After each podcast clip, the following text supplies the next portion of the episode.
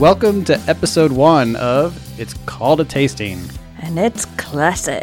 So, my name is Kevin. I'm here with my wife, Liz. Hello. Uh, what are we doing here?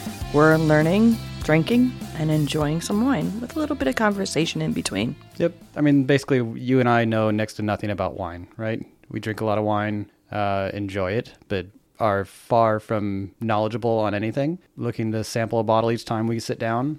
Different wines Yep. From different makers. Right. See if we can learn a little bit about the wine, teach ourselves, pretend we know how to taste it. And explore some things in our life. Yeah. I, I mean, that's really it. That, I mean, uh, this is an excuse for you and I to sit down and have conversation. Right. right? And you should learn a little bit about us. We met each other a little over 20 years ago up in Bowling Green, Ohio. You were going to school there, and I was living there.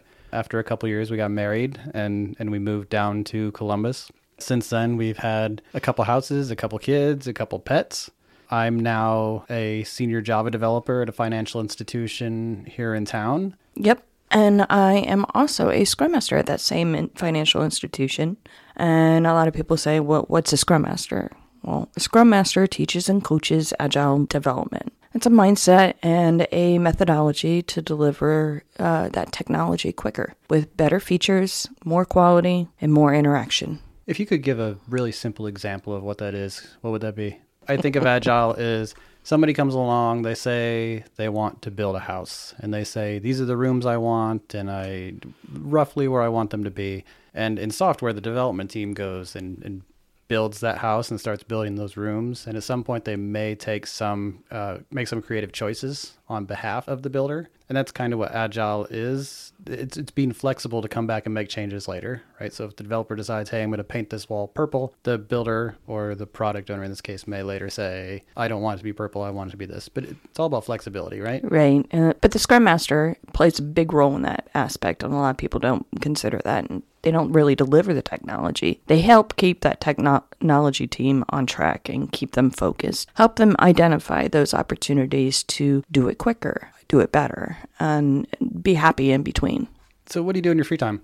I like to ride my bike. Uh, I like to paint. I'm a little craftsy, gotten away from it over the years, but getting back into it because of our daughter. I like video gaming. When I'm not at work, I'm usually doing something technology related or getting my exercise in, whether that's cycling or running or a little bit of lifting lately. Yeah. Yep. So, what is this podcast about? Every time we do this, we're going to get a bottle of wine from somewhere, uh, typically something we haven't had before, uh, learn about the wine. The goal is to finish that bottle of wine, which is not much of a challenge for either one of us. But during that, not we're not just going to finish the wine and talk about it. We'll also have some conversation. Get to know us, get to know our style. Yep. Well, when we learn about this wine, we're we're going to look at it from a novice perspective. Teach us what color looks like, why the color's that way, why it tastes the way it does, what causes it to taste the way it does. So this is really interesting wine you chose. You ready to get into the wine? I'm I'm anxious to drink it, man. It looks real really yummy. Right. So what we have tonight is a Tenuta St. Lucia Orange Crest. And I'm dropping the ball right away because the year is not on the bottle and I could not find a year when this was made, period. I'm going to assume a 2019 or a 2020. But again, Tenuta St. Lucia is the company, which is Italian for the St. Lucia estate. We picked this wine up at Mezza, and I believe we're pronouncing that name correctly. We need to double check at some point. Mezza is our local wine shop here in, in Columbus. We picked it up because it's an orange wine, and I've been hearing a lot of interesting things about orange wine. So you ready to go down that rabbit hole? Absolutely. Okay. As I lost my notes. Orange wine different from blueberry wine, right? Because we hear blueberry wine. I don't want to talk about the blueberry wine we had years ago, but you you hear blueberry wine, and blueberry wine is made from blueberries. Orange wine is not. Hmm. Not made from oranges. If we walk through the wines that exist today, red wine is made by squishing red grapes with the skin on, right? And it's the skin that really gives it that red color. Rosé is similar, but the skin isn't left on as long, so that's why it comes out more of a pink color. White wine has the skins taken off completely before the grapes are squished into wine. So there's no difference between red grapes and white grapes when it comes to making the wine? No, you could take a Malbec and make a white wine out of it. In fact, I did that when I was looking it up. There is such a thing as a white Malbec. Shut up. If you take the skin off a Malbec grape and then squish it into wine, it's going to come out white. Wow. Okay, so where does orange wine fit into all this? Orange wine is exclusively made from white grapes, cannot be red grapes. And the difference is it's white grapes with the skin left on.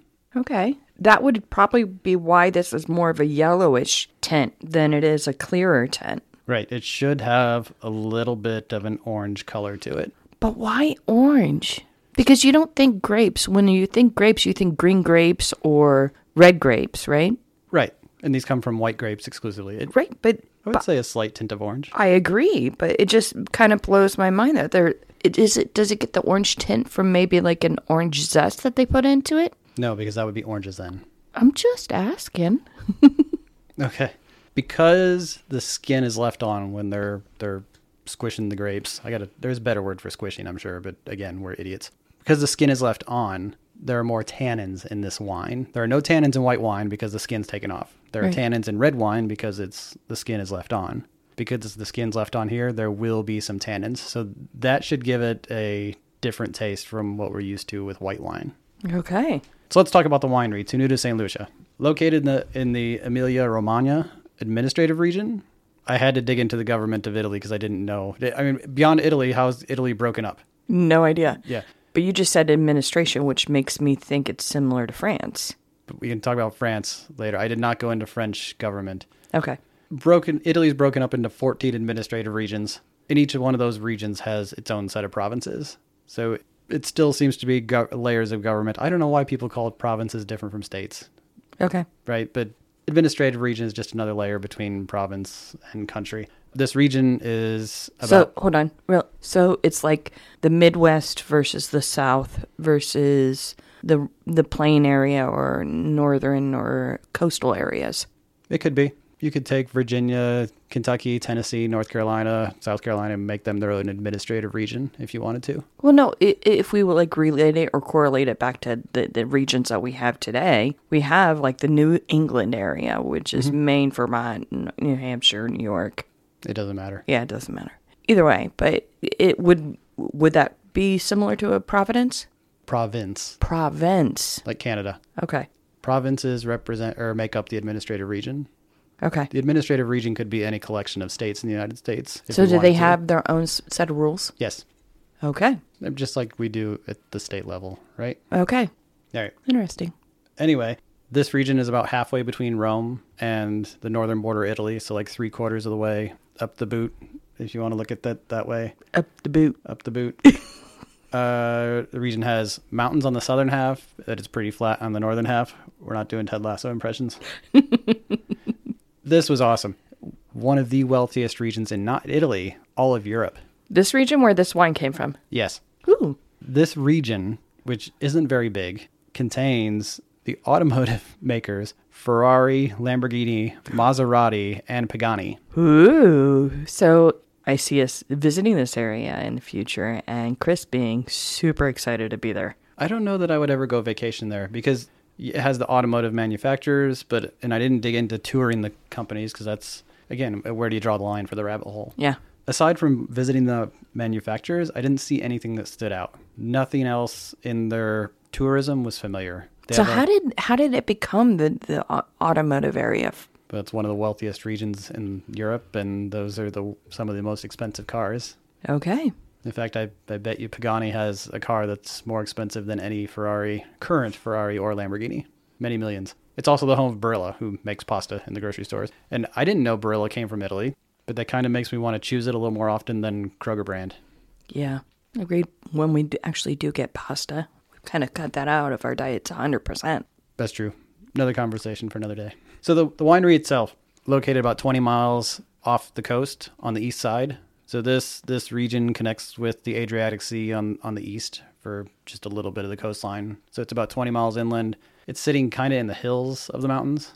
So it's inset and it's is it like so when I picture Italy, I picture like these these little mountainous tiers of houses that little scooters go up and down. Is that the wrong side? That's the wrong side. That's not this area. Okay. This is more your natural coastline where it just kind of falls to the sea. Okay. And there's highway along it and, and buildings. But again, it didn't, nothing really stood out to say, I want to go there and, and vacation. The weather is about the same as Ohio, maybe a little more temperate, Okay. right? Highs in the winter were in the 40s, lows, sorry, highs in the summer were in the 80s, and then the rainfall was almost identical. Uh, again, this winery is found or set in the hills of the mountains. Founded in the 1960s when a father and son decided to merge their two pieces of farmland together. They operated it as a farm, which did include wine until the 90s when they took it and converted it exclusively to a winery. Okay, so here's the catch it's a biodynamic farm. So it uses the water from the sea. No, it has nothing to do with the water. Biodynamic is similar to organic, but it more instead of just using natural processes, it believes that it's a single cycle that goes plant to animal to soil, back to plant to animal and just keeps cycling that way. So what they get out of the plants, they try to they do give to the animals. What they give to the animals, they put back in the soil, absorbs into the soil or they dig it back up, which we'll talk about. It goes back to the plants Oh, cool. sort of. It gets a little spiritual hippie for me, but you can kind of think of it as it is to farming what alternative medicine is to treatment. Okay. So it's a little more herb based, it's a little more natural. I believe this is working rather than whether it is or not. So some of the interesting things they do as part of the biodynamic farming is they they make their own fertilizer and they make their own antifungal spray. But the way they make each of those is for the fertilizer, they they take manure, put it in a cow's horn and bury it in the soil from fall to spring and then they dig it up and they lightly spray it on the plants as an antifungal or as a fertilizer, sorry. I can see that. That that kind of makes sense. But the antifungal stuff? Yeah, the antifungal is they take a cow horn, they fill it with quartz, and then they dig it up six months later and spray it as an antifungal. And part of it is part of it is was termed as sympathetic magic, which is supposed to be yeah, it's supposed to be imitative. So it's really they believe it's doing work, whether it actually is or not.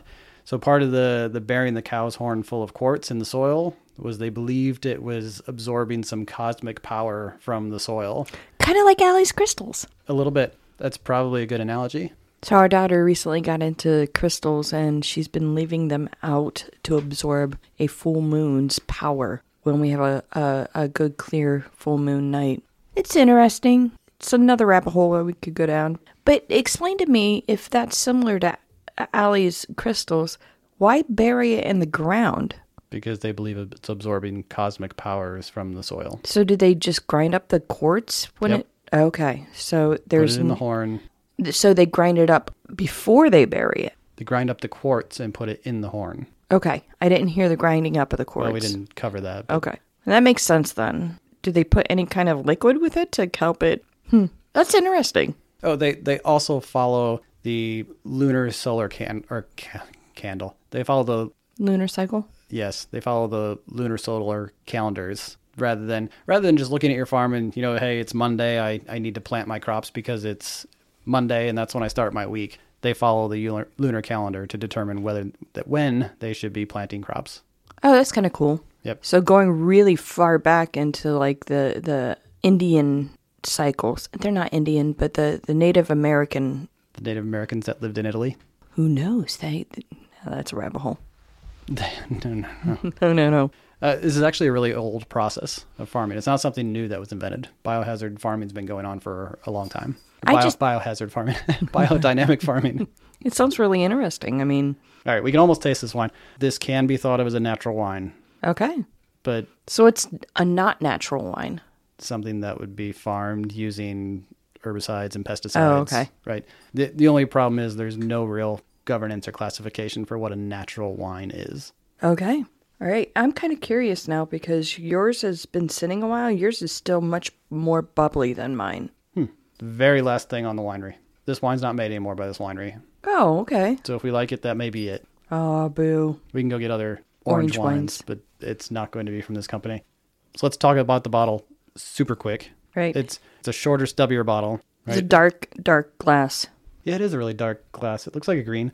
The label has a bird on it with like an orange mohawk. And when I did my research, I'll show you a picture later. It it looks like a hoopoe bird, which is native to the Mediterranean region. Doesn't exactly look like the bird that's on the label, but that seemed to be the odds are favorite for what it is.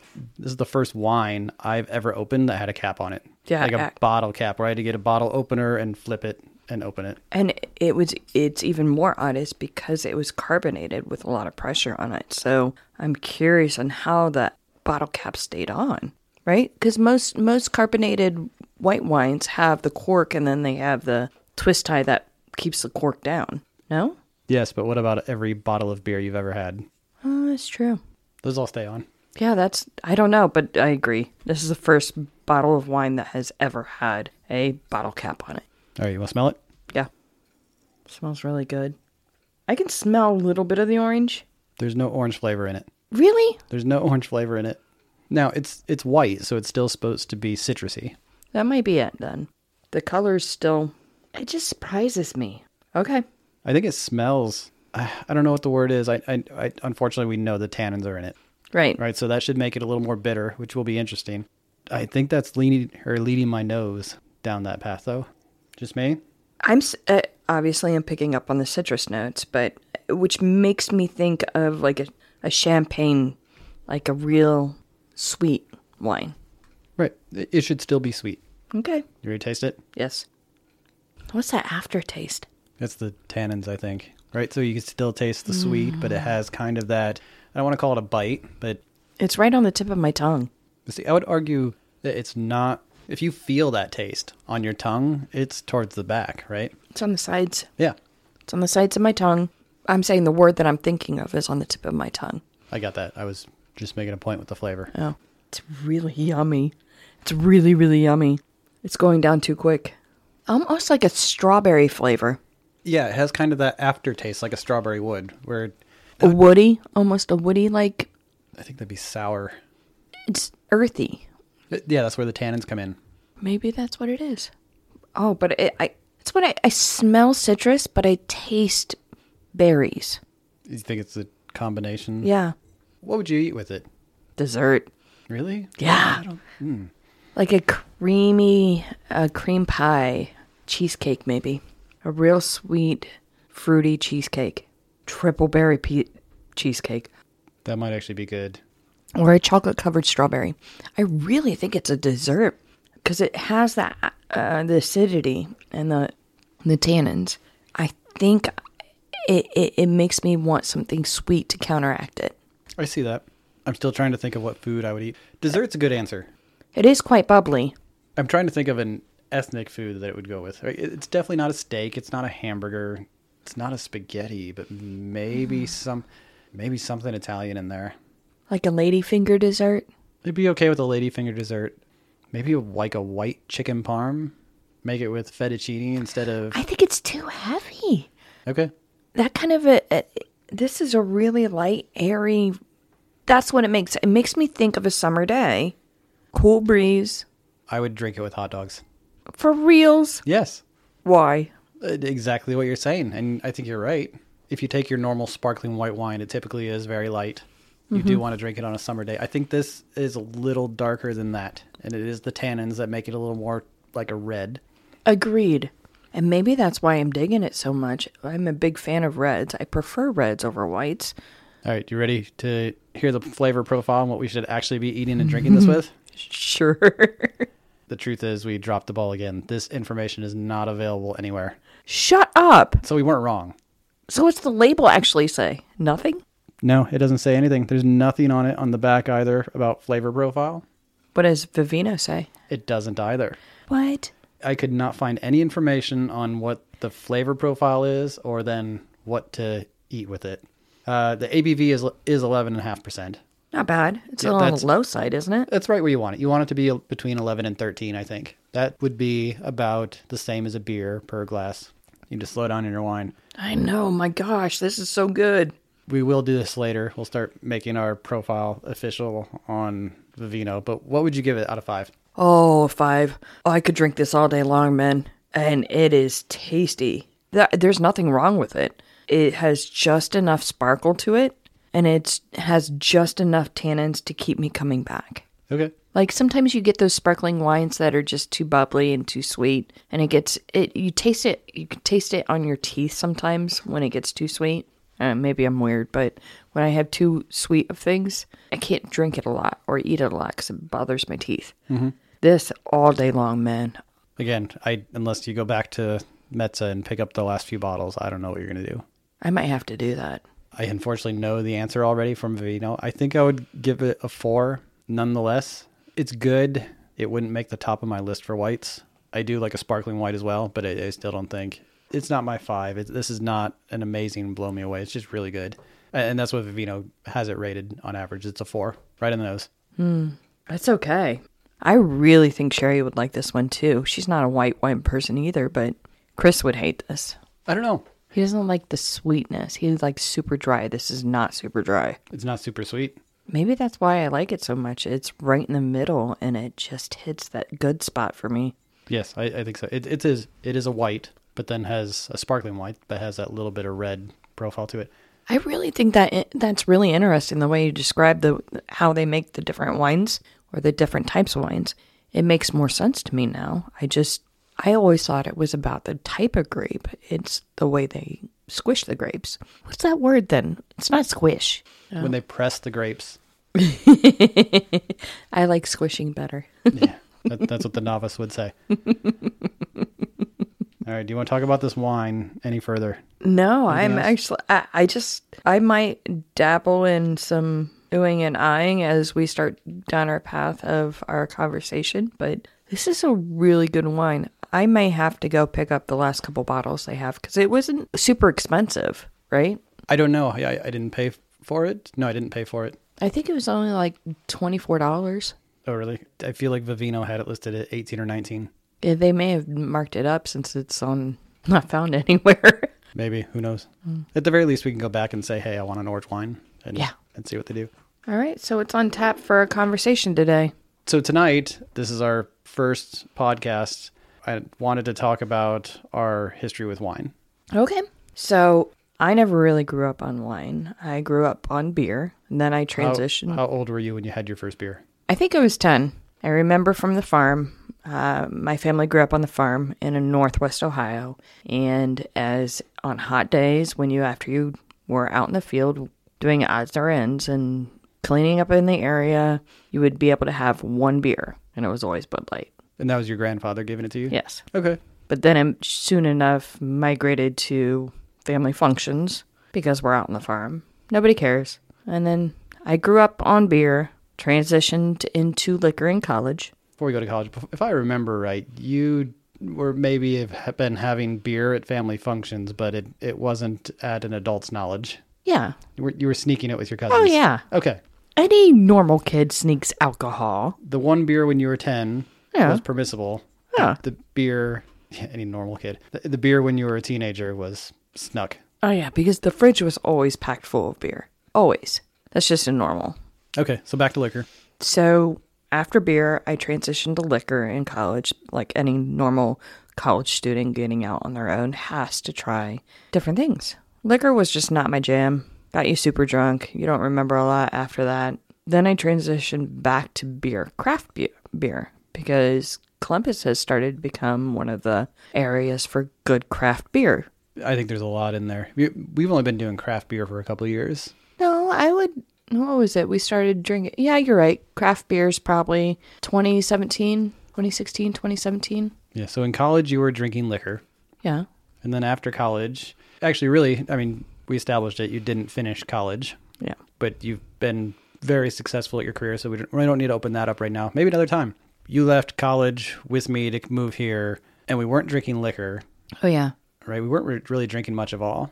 No. So how how did you find yourself into wine? It was more the fact that our friends were starting to drink it. It was a little cheaper and a little more fancy than beer. I felt I needed to be a little more I don't know what it what's the word I'm looking for.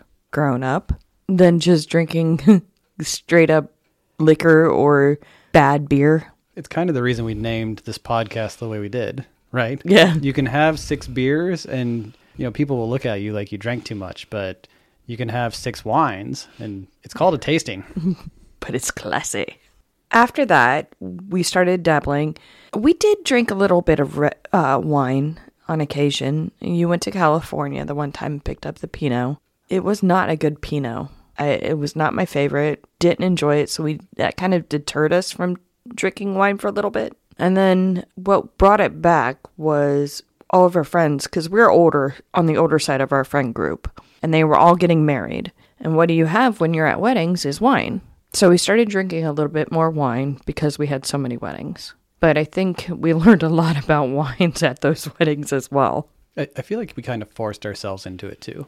There's still wines we don't like. I feel like we were adhering, adhering. Yeah, we were staying away from wine because we didn't really know what we liked. We just know we tried a few things and didn't really care for it. But you're right. Going to going to Matt and Emily's wedding is the first time I remember having red wine and it not being chilled. We used to chill our red wine all the time too, which is horrible. You should never chill red wine. Well, never is too strong a word. I'm I'm sure there are wines where you should. Probably a dessert wine. I don't know. Right. But largely we don't chill red wines anymore. So after after the weddings, um, we did dabble in it, and then we started doing Sunday night dinners with our friends, and that turned into a regular occur- occurrence then, and it was just bottles of wine flowed th- those nights because it was easy and it was tasty and it was classy. We then started, I don't know, um, COVID really turned the tables for us because it was easier than picking up beer and the calories were so much less than beer. And I f- felt like the calories were less as you're looking at me like, no, not really. The calories are the same. But it makes you feel better. You don't feel like a lard ass in the morning after drinking a bottle of wine. It's because instead of drinking 60 ounces of beer, you're drinking 25 ounces of wine. Although the sugars are pretty bad, but other than that, it's supposed to be a little more, I'm using air quotes, healthy than beer, right? It doesn't have the yeast, it doesn't, and that's the other thing that I found out is I cannot drink regular beer anymore. The gluten hurts me. So wine was the natural alternative for me. Okay. Now, you don't think COVID really did it for us? Oh, it definitely did, and we'll cover that in its own Oh, yeah, I know. own thing. COVID sent us down a spiral that we're we're still yet to recover from, but I, I think we're getting better. Yeah. So for me, growing up, there was almost no alcohol in the house ever. I remember growing up, Dad would occasionally have a beer, and I I feel like that was typically during the summertime, just at the end of the day. Mom never saw mom drink anything until recent years. Uh, so it really wasn't until I went to college, and of course there was no wine in college. No college kid is drinking wine, right? Compared to Natty Light and Busch Light, it's wine's expensive. Got into drinking at the end of my freshman year due to, I mean, we could talk about that some other time. We could label that as kind of a rebellious thing. Started with liquor in college. Uh, I just wasn't fond of the taste of beer, which is funny now. Switched to beer eventually, but when you and I met, everything you said is right we weren't drinking wine on a regular basis. We would have it probably with pasta, right? When pasta was typically reserved for, not reserved. Uh, I would say we ha- would have it with pasta with special events. Right? Having spaghetti on a Wednesday did not warrant having a bottle of wine, but if it's your birthday and we're having ravioli or something, sure, we would have a bottle of wine with that. The night you proposed to me? Well, that's not fair. That was in a restaurant. that wasn't even at home. But again, I remember I remember chilling red wine all the time because uh, for whatever reason, we thought it made it taste better. And I, I firmly believe at the time that we thought cold red wine tasted better than warm red wine. When in, in retrospect, from sitting where I am now, it makes it taste so much worse. That'd be a fun topic to explore chilling red wine versus not. Yeah, Sunday night dinners is when we really picked up to be regular wine drinkers. I think that's really when we saw our palate expand. Uh, we stopped becoming less picky about our wine and just whatever's in the glass is what I'm going to drink which sounds bad, but what? Did you notice that the after we let it sit for a while, it got cloudier? It did get cloudy. That's weird, right? I've never seen that. It has a different taste now. It's a little more acidic. Ooh, it is. Hmm. Do you still like it? Not as much. It's definitely a lot more acidic. That's weird. Again, we're idiots. I can't explain it. I can't either, but it really is. It looks like grapefruit juice now. It it has warmed up a bit, right? Because it's been sitting out on the table. It has, but in in the carbonation, no, there's still quite a bit of carbonation in it, but it's not clear anymore at all. That's interesting. We're gonna have to look that up. So where were we? We were talking about the chilling our red wine. Oh, Sunday night dinners. we were talking about Sunday night dinners.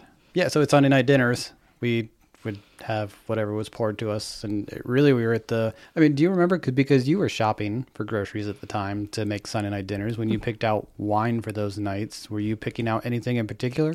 No, I was just picking out the bottom shelf because it was cheaper.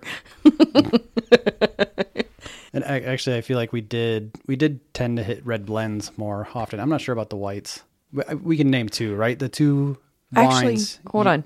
Actually, we started out with barefoot wine and cupcake wine. Way back when did we really? Yeah. Do you remember for my birthday, uh, Chris and Kelly brought me down cupcake wine? Yeah, I do. It was red velvet cupcake wine because they knew I liked red velvet cake. Yeah, it was decent. From it what was I remember. decent, yeah. But again, it's one of those that you don't realize that. Well, so when you look at the shelf when you go to grocery stores, the you tend to find the cheaper wines on the bottom shelf and the more expensive wines on the upper shelf. That doesn't necessarily correlate to the taste of the wine, Not always, no. right? Cupcake was one of them. It, I actually thought the red wines from Cupcake were really good, and they were bottom shelf. Same with Barefoot. Mm-hmm. Barefoot cold white wines were good. The red not so awesome. Oh, I think the two wines we were buying the most during Sunday night dinners. In fact, if you went back across all seven years, we've probably been doing Sunday night dinners. I, I think. Well, either way, it was definitely after the two kids were born.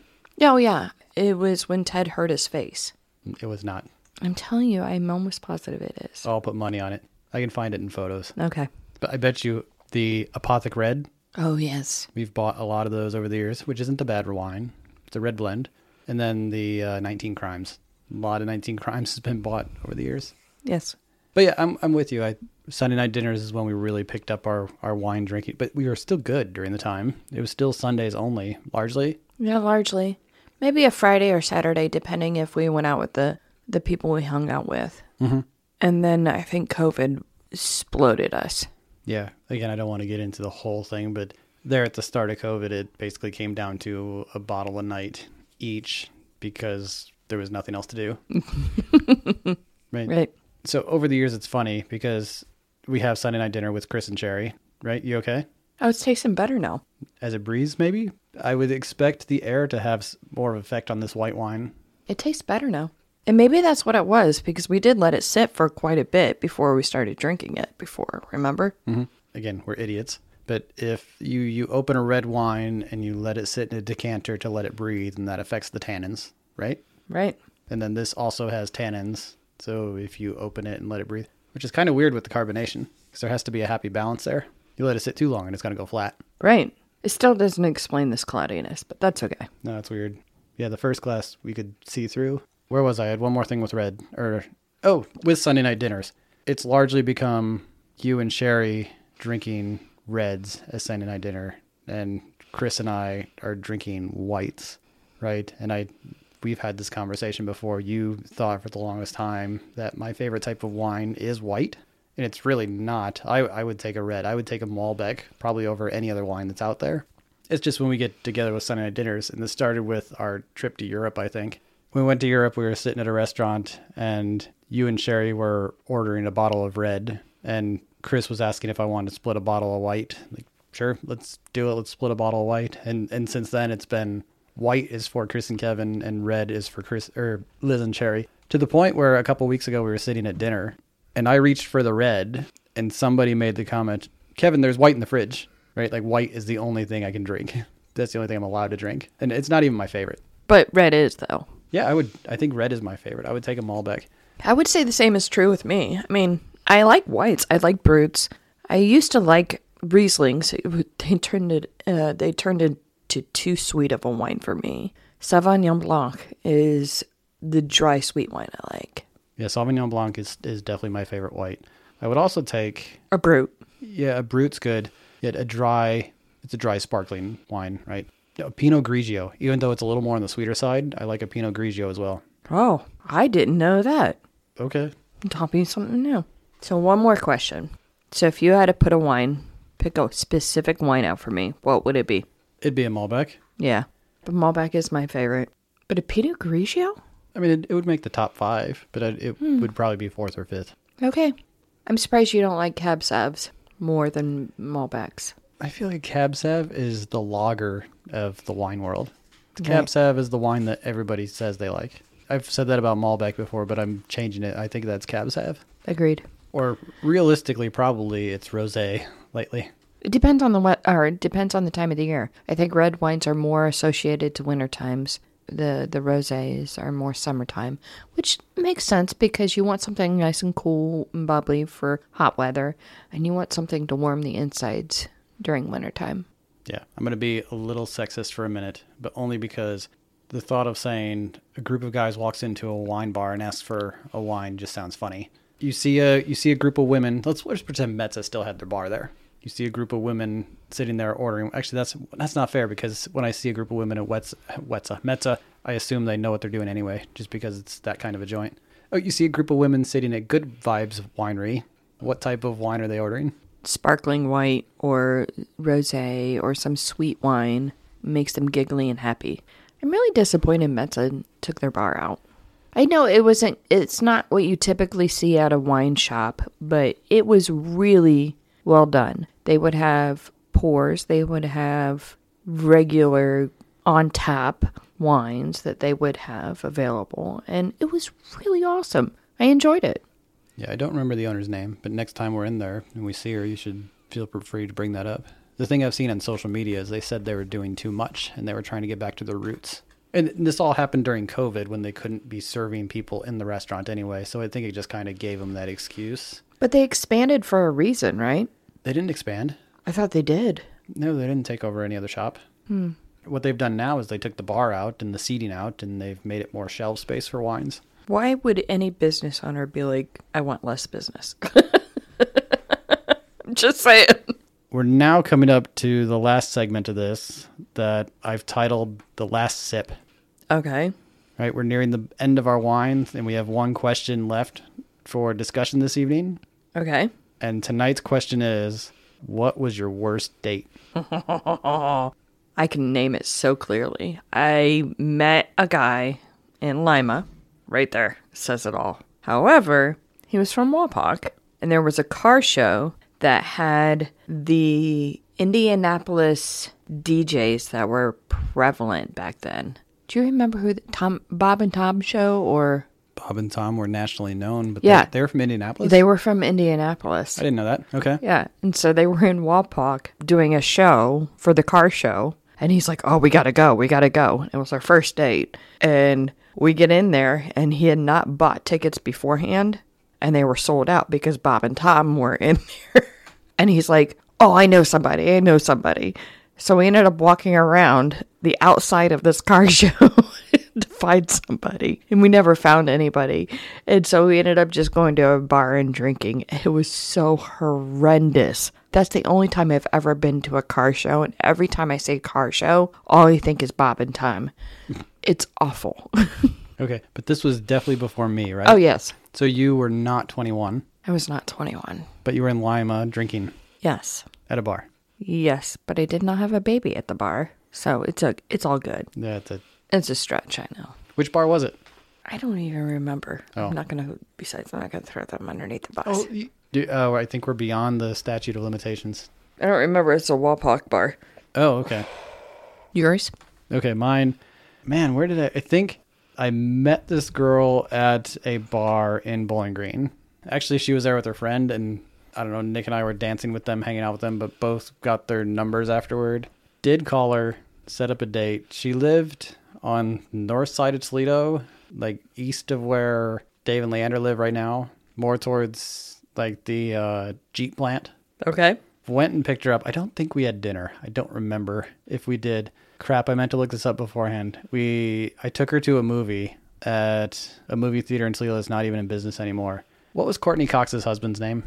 David Arquette. Yes. So I I took her to the wrestling movie that had David Arquette in it. Oh my God! What movie is that? Uh, now I'm gonna have to look it up. Oh, screw you. Yeah, it had David Arquette in it and and the other guy who's only ever been In Road Trip, uh no no, he was in Varsity Blues. He wasn't in Road Trip. He's only known for three movies. David Arquette. no, he's known for more, but those are the only three that came up. What year was that? Oh, God, gonna- we are old. I have to scroll. I'm guessing that movie came out in either 1999 or 2000. Ready to rumble. Oh yes. There we go. And the other guy that was in there with him was Scott Caan. Huh. Would not have come up with that. He's in Ocean's Eleven, Gone in 60 Seconds. Gone He to- was in Entourage for a few seasons. I was thinking that as well. He played a rival of E at the Yes. agency. He was in Boiler Room. You're right, he was in Varsity Blues. Dang it. I got ready to rumble though for you. You're welcome. Yeah, took her to see that movie, and I I thought it was hilarious, and she did not enjoy it. Oh, it was hilarious. I never saw her again. Not even like you just dropped her off oh, and Oh, yeah, like I- deuced I- it. Oh yeah, she left the movie theater with me in it. no, I I took her home, dropped her off at her house, and then never saw her again. Mm-hmm. You're doing or her doing? It was hers. Okay. So did you call her back or did I called her back. Why? No, I'm just kind of curious. Was it, it was it she dropped off the face of the earth or was it you that dropped off the face of the earth? She did. Okay. All right. Awesome. At least yours is a little bit better. I mean, it was a dinner and a movie. Mine is a car show with a radio personality types. that was awful. It was horrendous. I honestly don't remember. I- I assume we went to dinner, but I don't remember. Hmm. If we were going to dinner in Toledo and I was trying to impress her, it was probably the Olive Garden on 20. That's where you went in Toledo when you want to impress somebody back in the 90s. I would agree with that statement because it was unlimited breadsticks and. All right, this got better when it was open for a bit. This is a really good conversation tonight.